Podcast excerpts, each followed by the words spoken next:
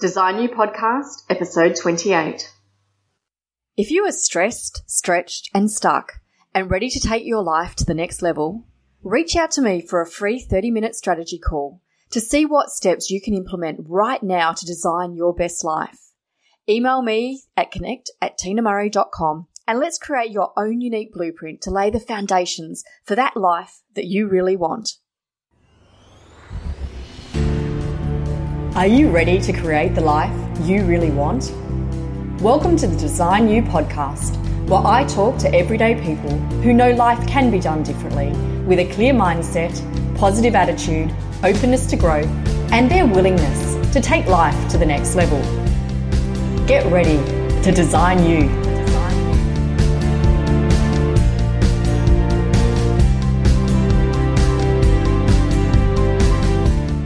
Hi guys, Tina Murray here. Today I'm welcoming to the drawing board Dana Pharant. Dana is a master healer, a life strategist, a former dominatrix, and the past CEO of a seven figure business. She helps people get out of their own way and live, with no excuses and no apologies, their most powerful, connected, and fun filled lives. Having grown up in a cult and survived just about every form of abuse, she has made it her life's work to heal herself first and then to help others to truly step into their true power. Join me as I chat with Dana about unleashing your inner dominatrix. Hi, Dana. Thanks so much for joining me on the Design You podcast. How are you today? Oh, thanks, Tina. I'm doing great. Tell me, what is it you're doing right now to design your best life? So, you know, I think the biggest thing right now is that I'm I finally get to do full out what I absolutely love doing, which is coaching women to step into their inner dominatrix. Okay, so that's a bit of a that's a word people are going to go, oh, oh, tell me more about that. that's what I love about that word. tell us more. Why dominatrix? Okay, so I actually spent some time being a dominatrix. So that's, you know, that's the past. But then what I noticed is that I had I had a business that it was you know we're we're at the million mark. We've got staff and we've got all this stuff going on, but we hit a bankruptcy. Mm-hmm. And and what happened is that I started to be able to look at what I was doing in the business, and I realized that I was not bringing my power into the business. So here I have all this power in my personal life, got all that going on, and then in business, I'm like, you know, hiring the wrong people and doing all this stuff. And so it was like, this, I need to bring this energy in. Mm-hmm. And as I did, things changed dramatically. Mm-hmm. So that's what lit the spark for me to, to want to actually bring that energy in. And really now I play with it as a, more of an archetype as Excellent. opposed to any whips. Yeah. but I'm sure you could whip your, whip your clients into submission if they we could. You kick up the bum. yeah, yeah. so tell us about this um, dominatrix archetype. Like for us to embrace that, what what would we be getting in touch with? Okay, so if we imagine, you know, you, you, can kind of, you know, visualize, if you know about the dominatrix and that, that whole BDSM area, it's a very strong personality but we want to kind of pull back. And for those that don't know much about the dominatrix, it's actually a high level service position. Mm-hmm. Because you have to know intimately who you're working with, what their triggers are, what's okay, what's not okay, you know, where they want to go, what do they want to get out of the session. You need to know a lot of information. So I would need to negotiating for, you know, three, four hours of pulling all of this information out and then crafting a scene for them and then setting the stage, holding the power, and ultimately creating this space where they can drop into a very deep level of surrender. Mm. So that's that piece to set the stage. So what that means is, as an archetype, we have um, we have a female archetype that really holds her power. It's this is my dungeon, this is my space. I get to say what the rules are. Mm-hmm. And at the same time, it's that high level service because we want to be serving our clients. Absolutely. But in a way that's honoring for both. So that's the other piece, like negotiation.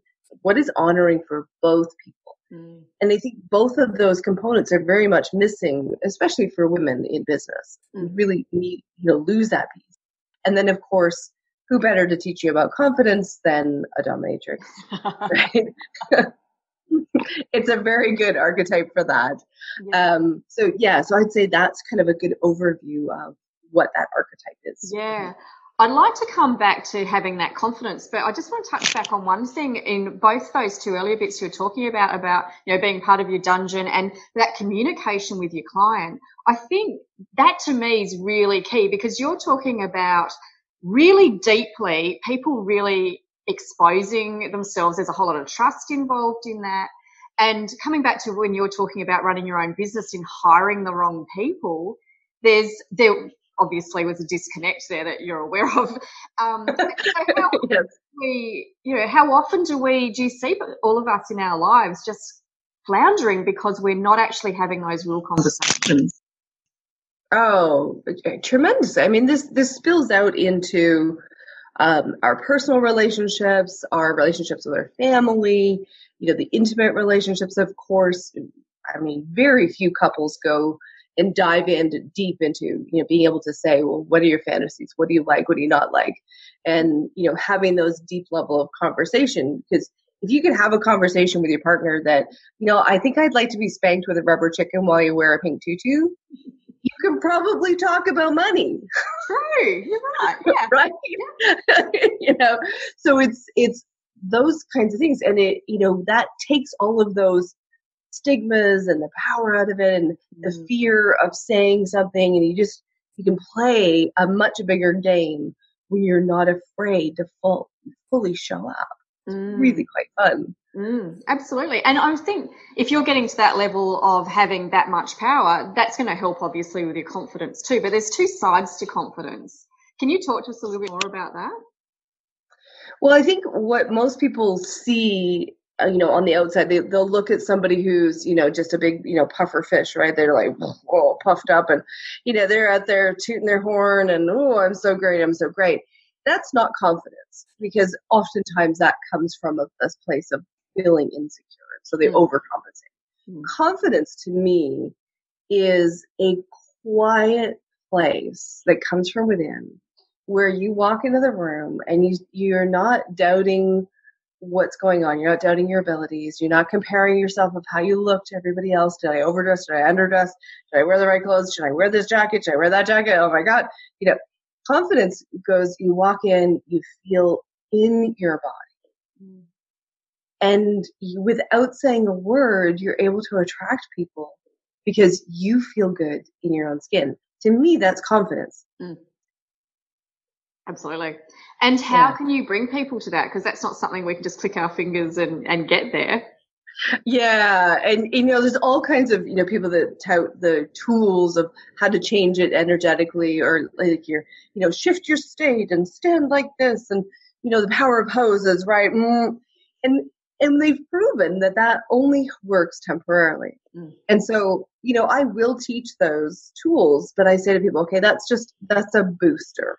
Yeah. What it really comes down to is that we've got to weed out what is the ingrained patterns, what are those ingrained thoughts that keep popping up that make us believe that we're worth less than someone else, mm. that make us believe that our message is any less powerful than anybody else's or any less important. You know, those kinds of thoughts, we've got to root those out. Sure. And and be taking the action to follow up. So it's a twofold. Change the beliefs and then get out there and take the action and, and just stand in it a little bit more, a little bit more. So it is progressive yeah. to change.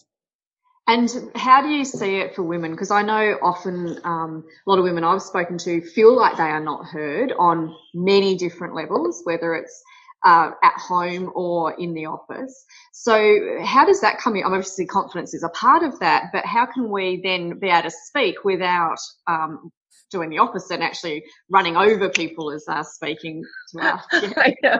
I know. That's what everybody says. Well, I don't want to be like that because I'm just going to be a big nasty bitch, right?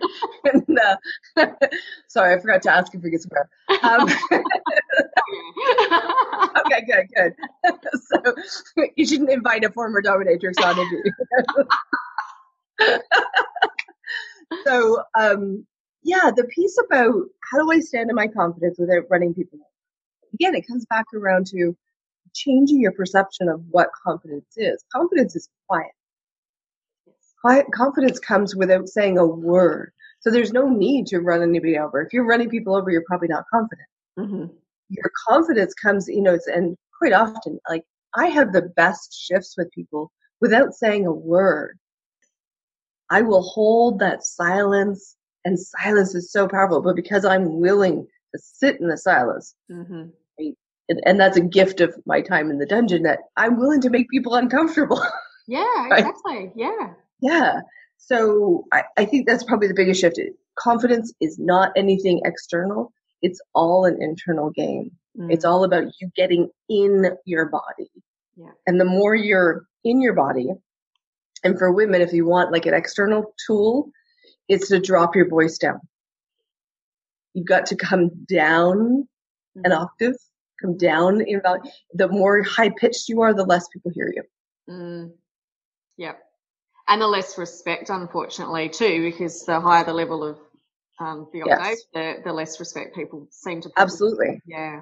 Yeah, absolutely. Yeah, and then there's some other little fun tricks that we can do with, you know, playing with the masculine, pulling the masculine energy up in front, mm-hmm. especially if you're going to be in a room full of men. Mm-hmm. Um, a bit graphic, but if you kind of imagine, you know, men typically in a in a room, everybody does a little bit of posturing, mm-hmm. right? It's almost like the proverbial sit around, measure your dick kind of thing. so as a woman, you know, you come out and you've got to like engage some of that energy and, you know, just come out there it's like, I have the biggest one here, right? you're owning that. You're not saying it, but energetically you're coming in and like, I just know, like, whoo. there's, there's a respect that shifts when you come from that. And that takes time. I mean, that's not mm-hmm. going to be like, here, try this out when you haven't done any of the other work. Do not try this at home until you've done the base work, okay? but there's lots of things that people can play with mm. to bring that up. Sure.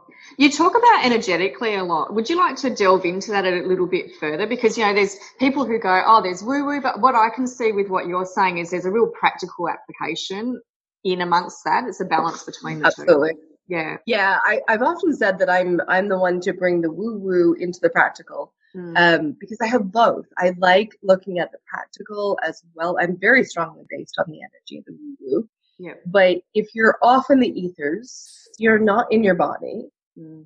And you know, I'm sorry, you you signed up to be in a body. So how about you be in your body? That's that's my take on it. Yeah. right. Yeah. And how about it feels to me too, there's a very much a strong sense of being unpo- unapologetic. Like, this is oh, who yeah. I am. These are the experiences I've had. And this is not just from your point of view, but it feels like this is what you bring out in your clients. Like, mm-hmm. own it. Like, be you. It's going to help with your confidence. Um, yes. But, you know, so how do people get to that point where they can be unapologetic about who they are and still be nice people, of course? I love you. this is great. It's like leads right into one of the other pieces that I love doing with people is getting to the to the space where yes, unapologetic. Um, I call it being willing to lose everyone and everything. Okay. Okay. So again, this is this is you know this is bigger. After you've done some of the base work, we clear out the judgments, we get you tuned into your intuition, and then the third level is this piece of when you're willing to lose everything mm-hmm. then it's about diving in and really connecting with who you are and being un- unapologetic. Mm. That, you know, this, the quote from Maya Angelou who says, um, to get to this space of belonging nowhere and everywhere. Mm, nice. Right? Uh, she's so beautiful. But it's that, it's, it's clearing off any attachment to anybody needing to approve you, like you, you know, the hooks and whatnot so that you can show up and say, you know, there's nothing wrong with me. Mm. There's also nothing wrong with you judging me. Mm-hmm. And, and that's the high level piece. I love to get people to the place where judgment becomes a fuel mm. for you and your business. Mm. So, because everybody's going to judge you, yep. especially if you get really big in business, they're going to judge you a whole lot. Mm. So, why not use that as fuel mm. to actually move you forward? Yeah. And you've obviously done that. You know, coming from a dominatrix background, it's just a guess. People might judge it. uh, so yeah, I can see how that's become a fuel. You've owned it. You you're like, you know what, this is you know, and I believe we take everything from experiences we've had in our background. And how do you help people to really embrace those experiences, especially ones where they haven't been a great experience at the time and there might be a lot of baggage attached to that? How, mm-hmm. how can mm-hmm. you help people to turn that around for themselves? So I, I work with a lot of um, psychoenergetic tools that help to break the the link of. So we have like the energetic disruption, we have the memory, and and right now is that these things are linked together, and so every time you think about the memory or something similar happens, it triggers all of the the energy disruption. So there's a lot of different tools that that break it because it's about you choosing to let it go. As soon as you recognize it oh that's it I, that let's just disconnect that. So that's a lot of what i do is helping people to really get this process where they're they're letting go of the charge on anything. Mm-hmm. and it can be the charge on the positive side or the negative side. Yeah. so if we take for example you know i'm okay with people looking at me we do, we do that. And you can use the breath and if we if we use the breath with the intention that it's just going to clear the system and you say the statement i'm okay with people looking at me and you just kind of notice what comes up in your system. You take a deep breath and you intend to clear that. You may need to do that two or three times and then you look at the opposite you say i'm okay with people not looking at me or i'm okay you know i'm not okay with people looking at me. And clearing all of this from our system, we start to, you know, unlock this baggage process. Mm-hmm. And then it's easier to show up. And then, of course, as we up level, there'll be a whole nother level of things that we can unearth and untangle and then go to the next, right? So it's a, it's a process. Yeah, for sure. And I, I believe it's a never ending process. I believe still when I'm mm. 100 years old and my grandma's about to turn 100, so I plan to get there. Um, I believe that, you know, we'll still be learning and developing if if we're open to it. Absolutely. I'm with you on that. I, I believe that there's there's an infinite amount of growth that we are capable of. There's mm-hmm. infinite amount of things that we can create and do in our in our bodies. Our bodies are incredible. Mm. And we've only like we've barely scratched the surface.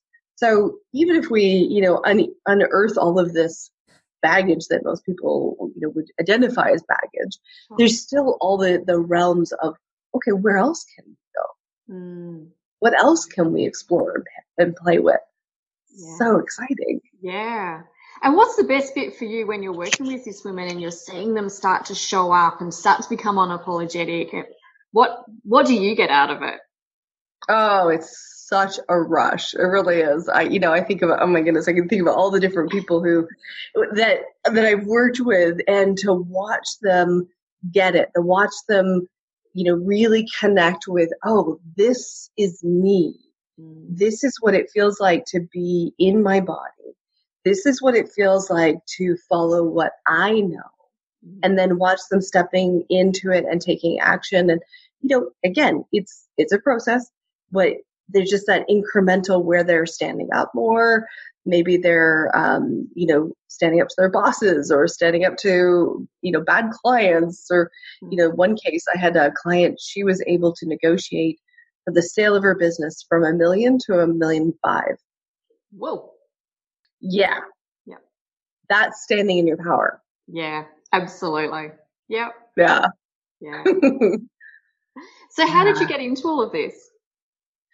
Well, I, you know, I have been doing coaching, but under you know under a massage therapy license for 24 years, and um, and then at the time, with, like along with the massage therapy practice, I had a massage therapy clinic and this bigger um, supply outlet and training facility. So I'm a bit of a workaholic.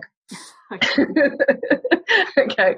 So, so we've got all that going on, and um, you know, when I hit the the bankruptcy with the business had to turn it around, I had to give up my massage practice, focus on that, get it turned around, and that gave me a space to realize that what I actually love is the transformation in people's lives. Mm-hmm. And massage was very limiting. So I thought, okay, I'm going to give that up so that people will actually allow themselves the deeper transformation. Mm. So when I sold my um, supply outlet at the end of 2016, that gave me the chance to go full time, and it's been phenomenal. Mm. And what I love about that is, you know, people say do what you love and make it a job. I think there's a lot of jobs in inverted commas that we can do, which touch whatever that thing is that really gets us like excited about life. It doesn't have to be one way. We need to tap in exactly like you did and go, wow, this is the part that I love. Now, where can I get that? And it mightn't just be in coaching. There's other opportunities for you to get that transformation piece with other people. And Absolutely. that's what's that when people get that, that's when you can see it shine out of their eyes and every part of their skin because they've actually got what it is that they is important to them, not what the external it looks like. Yeah. It's and it's magnetic, you know, when when we're lit up about what we're doing, you know, you listen to anybody who is lit up about what they do, mm-hmm. it pulls you in. Like, uh, my best example is that my husband and I, when we were dating, and he's telling me, so he's a bobcat mechanic, so those skid steers things. So I know, uh, like, I'm not interested in bobcats, digger equipment, mechanics, nothing. But he's so passionate about it. He's so lit up that I get excited. Yeah. And now I'm starting to, I feel like I could go and fix these things because we talk so much. you know, but it's that passion that just pulls you in. Yeah. I, I wanted to be around him because he was, he was so on fire yeah. with what he was doing. Yeah, beautiful. I love it. Yeah. Um, how do people get in touch with you? So, uh, best way is through the website, danapharant.com, which is P H A R A N T. Uh, and then I am the only Dana Pharant in the world. I love this. Ooh. So you can Google me, you can, any of the social media platforms, you're more than welcome to reach out, connect. I would love it. Fantastic. And in 50 years' time, where would you like to see yourself? Wow. Okay. Well, first of all, still alive because uh, I'll be pushing the 100 mark in 50 years' time. Me too. It's fine. well, um, alive, you know, provided that I'm still, you know, up and functional. I don't want to be, you know, in a nursing home at that point. So, yeah, I think at that point I'd be retired. I think at 100 I'd you did say you're a workaholic though, so you never know.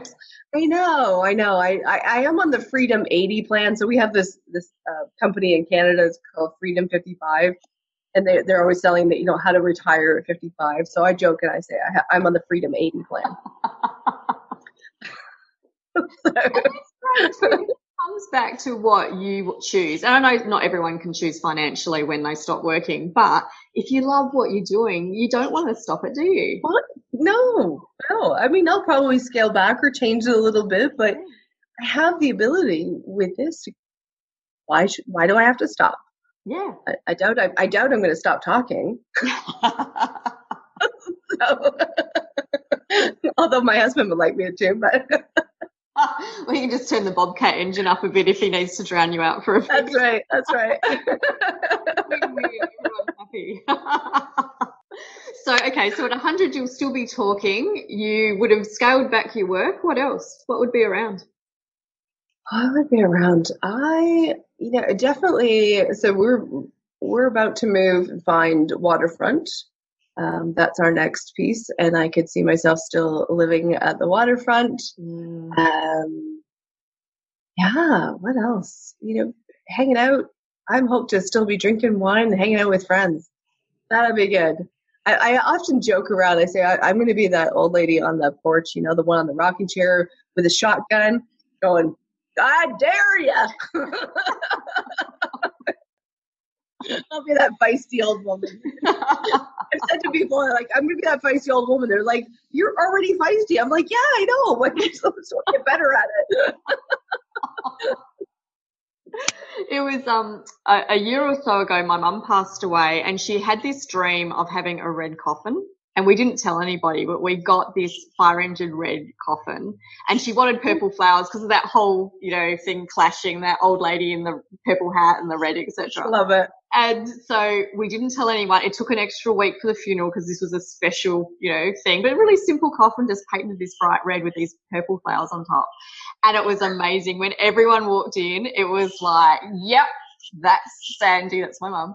And I love them. So even when she'd gone, there was still her shining through just through this this bit of fun that she wanted to have and it was it was perfect. I loved it. That's fantastic. So you sound like you might be uh, might be um, having to think about what what fun you can have even at the other end. yeah. Absolutely. I'm like, hmm. I want to be cremated, so I'm like, but I think I could, you know, having my wishes send people off to some sort of, you know, adventure to yeah. dispose of them. Yeah, well, mum was cremated, but there was the service before where she was in this bright. Oh, okay, right. Yeah, yeah. that's and awesome. the hilarious thing was when she, um, the songs that she had picked when um, everyone went up to say goodbye, she um, had picked That'll Be the Day by Buddy Holly. And for some reason it blasted out. Like it, so the first, the first part of that song is, That'll be the day that I die. And it was like full blown. And it just made everyone pop up laughing. It was, it was amazing. That's awesome. Yeah. Yeah. I want everybody laughing at when I die. It's like, yeah, it's, I, I don't take death very seriously. I, I think, you know, it's crazy because no one gets out alive. And yet everybody gets all freaked out about it. It's like, yeah. kind of inevitable. Yeah, just a little bit. I was talking to someone the other day about that, and they said, "Oh, oh, something about they won't die," and I went, "You know that one day they actually will." And he's like, "Oh yeah, yeah, you're right." yeah, and yet you know, it's like we make it so wrong. Mm. Dies like it's a failure when you die. I'm like, why is it a failure? Like mm. it's the inevitable goal, so shouldn't that be a celebration? Yeah, yeah. You made it! Woo and hopefully had some fun along the way. yeah, let's hope so. yeah. So coming back to you know this is talking about fear really and obviously um, there's a lot of trust in the whole dominatrix process um, mm-hmm. But when you're helping people to go through their fears to become the person they want to do, what's one of the biggest things that you find people struggle with? And I'm not necessarily necessarily talking about your dominatrix clients. I'm talking about your um, coaching clients. What do you think are one of our yeah. biggest blocks? Um, I think the biggest thing is for most people to be reprogramming themselves to stop assuming it's theirs. So here's the thing fear, like anxiety, fear, and excitement are physiological, physiologically nearly identical. Mm-hmm. So most of the time we label it as fear when it's actually excitement. Mm-hmm. So that's the first thing. The second thing is that because we have this ability to be a psychic sponge and take on stuff from other people, then you know we are absorbing other people's fears or interpreted fears, their whatever. And and so a lot of what i do is is really training people to differentiate what is actually yours and what is not. Because if it's not yours all it needs to be is thrown out. Mm. and it's a good 90% of the stuff.